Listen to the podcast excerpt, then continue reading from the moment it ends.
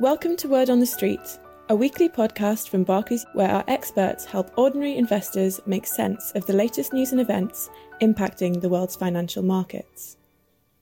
This week, we discuss the impact of rising inflation and oil prices on the market, as well as how the dominance of China and tech giants affects competition and innovation, with Maya Welford, behavioural finance expert, and Will Hobbs, chief investment officer. Welcome back to another episode of Word on the Street. We've already had one episode so far this week, keeping Raoul and the production team very, very busy. If you're interested in hearing from a banks expert from outside of Barclays, do definitely have a listen. It's always good to get different perspectives and voices on the podcast. Anyway, for today's conversation, we're having a usual voice back. We're going to cover the rest of the news and some other bits and pieces with Will. Will, hello, what's the latest? Hello, Maya. Hello, everyone. And sorry, Raul and production team. I hope you're all living the dream. I think, Maya, to your question, uh, the main story of this week has been really a bit of a reminder that the inflationary threat is not done with quite yet. So some aspects of the US inflation story, you know, broken up and you can chop this data up all sorts of ways, as we know, super core, core, and take out all the little bits, but they're going the wrong way a little bit. Nonetheless, markets seem to have taken it in their stride, or these data points in their stride more or less so far, without sort of, you know, getting too tetchy, which is good news. But remember, you know, this is a, a, lot of the focus at the moment is going to continue to be amongst investors anyway, is going to continue to be that search for the peak in interest rates. The moment when the central banks feel that they've done enough raising the policy rates to feel satisfied that the inflationary threat is behind us. Now, there are thoughts that we're close to that peak. Some are suspecting that, you know, the ECB has done its, the European Central Bank has done its last rate hike today. I think that's 10 consecutive rate hikes. The UK, we're not quite sure. There's sort of conflicting language coming from policy members and some of the data, like in the US, is pointing in the wrong direction. But again, there's a sense that we're close to the peak. And then it's really just a matter of how long does it stay? Do they, these interest rates stay at this peak? And when do they, to what normal do they return? And it feels like we may be seeing the back of this inflationary hump given where the lead indicators for inflation seem to be pointing. Is that a bit premature for me to assume though? And I know, you know, recently oil prices have been rising quite sharply. Yes, we don't want to tempt fate, do we? I think that's no. important. never, never. But no, I think I, I hope you're right, Maya you know, certainly, like you say, a lot of the lead indicators, to the extent they can be trusted, have been heading in the right direction. But you're right also on oil prices. They're going the wrong way a bit. So, you know, the OPEC cartel plus Russia have a bit more than normal pricing power in some people's, uh, at the moment, in some people's um, estimation. And countries like Saudi Arabia have, we talked about this before, uh, domestic spending programs to fund, which require oil prices at a certain level, perhaps. And actually, you know, gas, gasoline prices in the US data was certainly one of the, those sort of nasty surprises to a certain degree.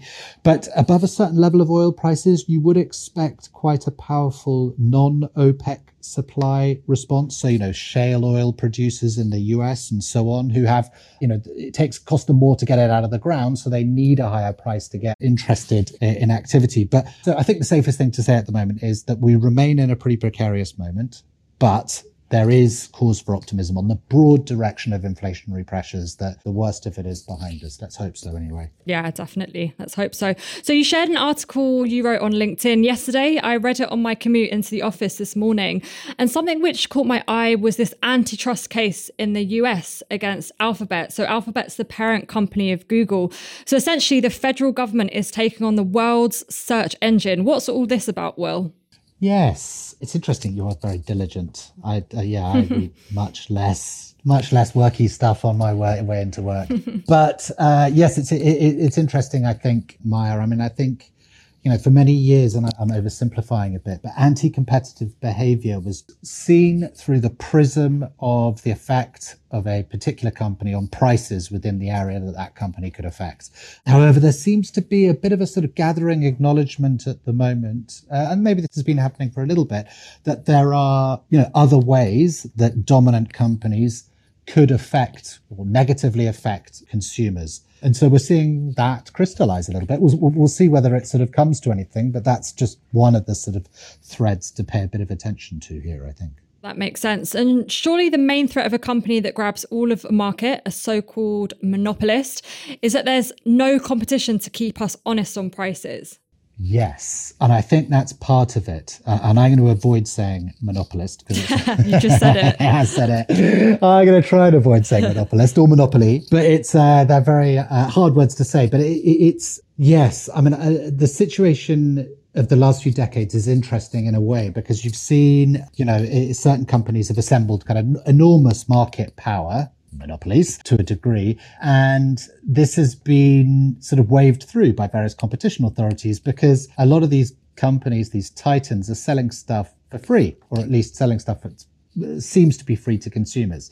And, you know, certainly not raising prices anyway. But However, the effect of this gathering market power in sort of a few companies' hands has perhaps had a deadening effect on you know wider productivity in the economy which remember is bad for everyone because less productivity means less living standard growth. It means you know less of that free lunch um, that comes with with innovation across the entire economy. So it, it's worth paying attention to or at least examining in a bit more detail. And can you explain a bit more about kind of how that works and the actual impacts that it has on productivity?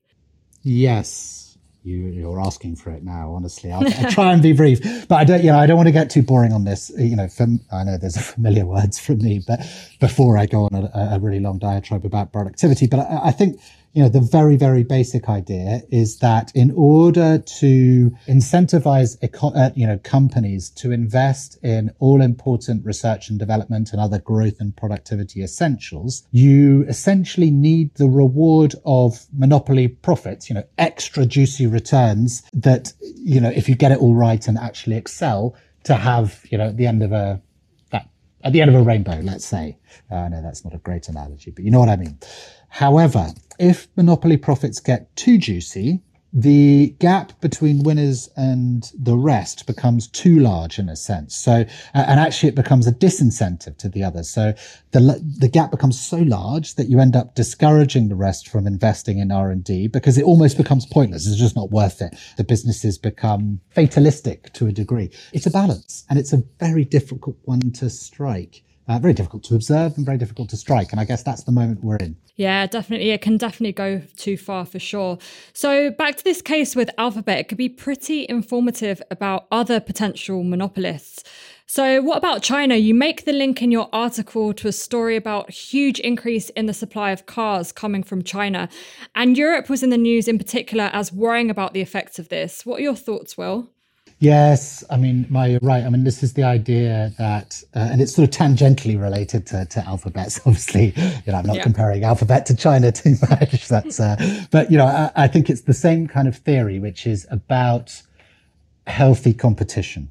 And it's mostly a positive force in economics. It keeps, you know, companies and actors honest for the most part, as you pointed out. But but how do we define healthy, healthy and how do we keep it there? And what is an even playing field? You know, this is where things like subsidies, domestic subsidies to certain industries become so challenging because how do other car manufacturers in other countries compete with something in a certain country that has giant state support and so on? So, you know, it's what does fair competition look like? Now, unfettered global trade is in theory, positive sum. And what I mean by that is it generates free lunches because of the, you know, efficiencies it creates, mainly because what you're doing is you're allowing the economy to, the global economy to organize itself by something called comparative advantage. So goes the theory anyway. And that means that you just get more efficiency. And so therefore that should mean better prices for all and that kind of thing. But you know, look at the rust belts in the developed world. You know, there's manufacturing areas that have just been decimated by competition from emerging markets coming coming forward. You know, that's that's one side of it. And there's in America, for instance, there's now acknowledged to be considerable overlap in the map. Spatial analyses have shown that, you know, where you've lost a lot of those manufacturing jobs, that's also where this kind of opioid plague in the US has also kind of taken hold. So there's correlation there. So the point is that yes, you know, the last several decades will be remarked upon by future historians as a period of great poverty reduction at the global level.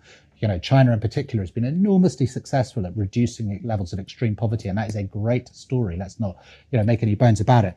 But there have also been parts of society in the developed world which have you know, not just relatively lost, but absolutely lost in a way. And look at, you know, the life expectancy charts of white non-Hispanic Americans of lower education brackets in particular, but you can see it in the overall US life expectation chart that, you know, this is not, not an easy story in many ways. So that, to me, that starts to help explain why some of the US policymakers and developed world policymakers are thinking a little bit less in terms of, you know, free trade and they're thinking more about how can we do a bit of both, which is difficult trick to pull off. But, you know, how can we support certain domestic industries and make sure that things that we're very interested in for our military industrial complex are not just coming from one country which is you know under threat of invasion by China.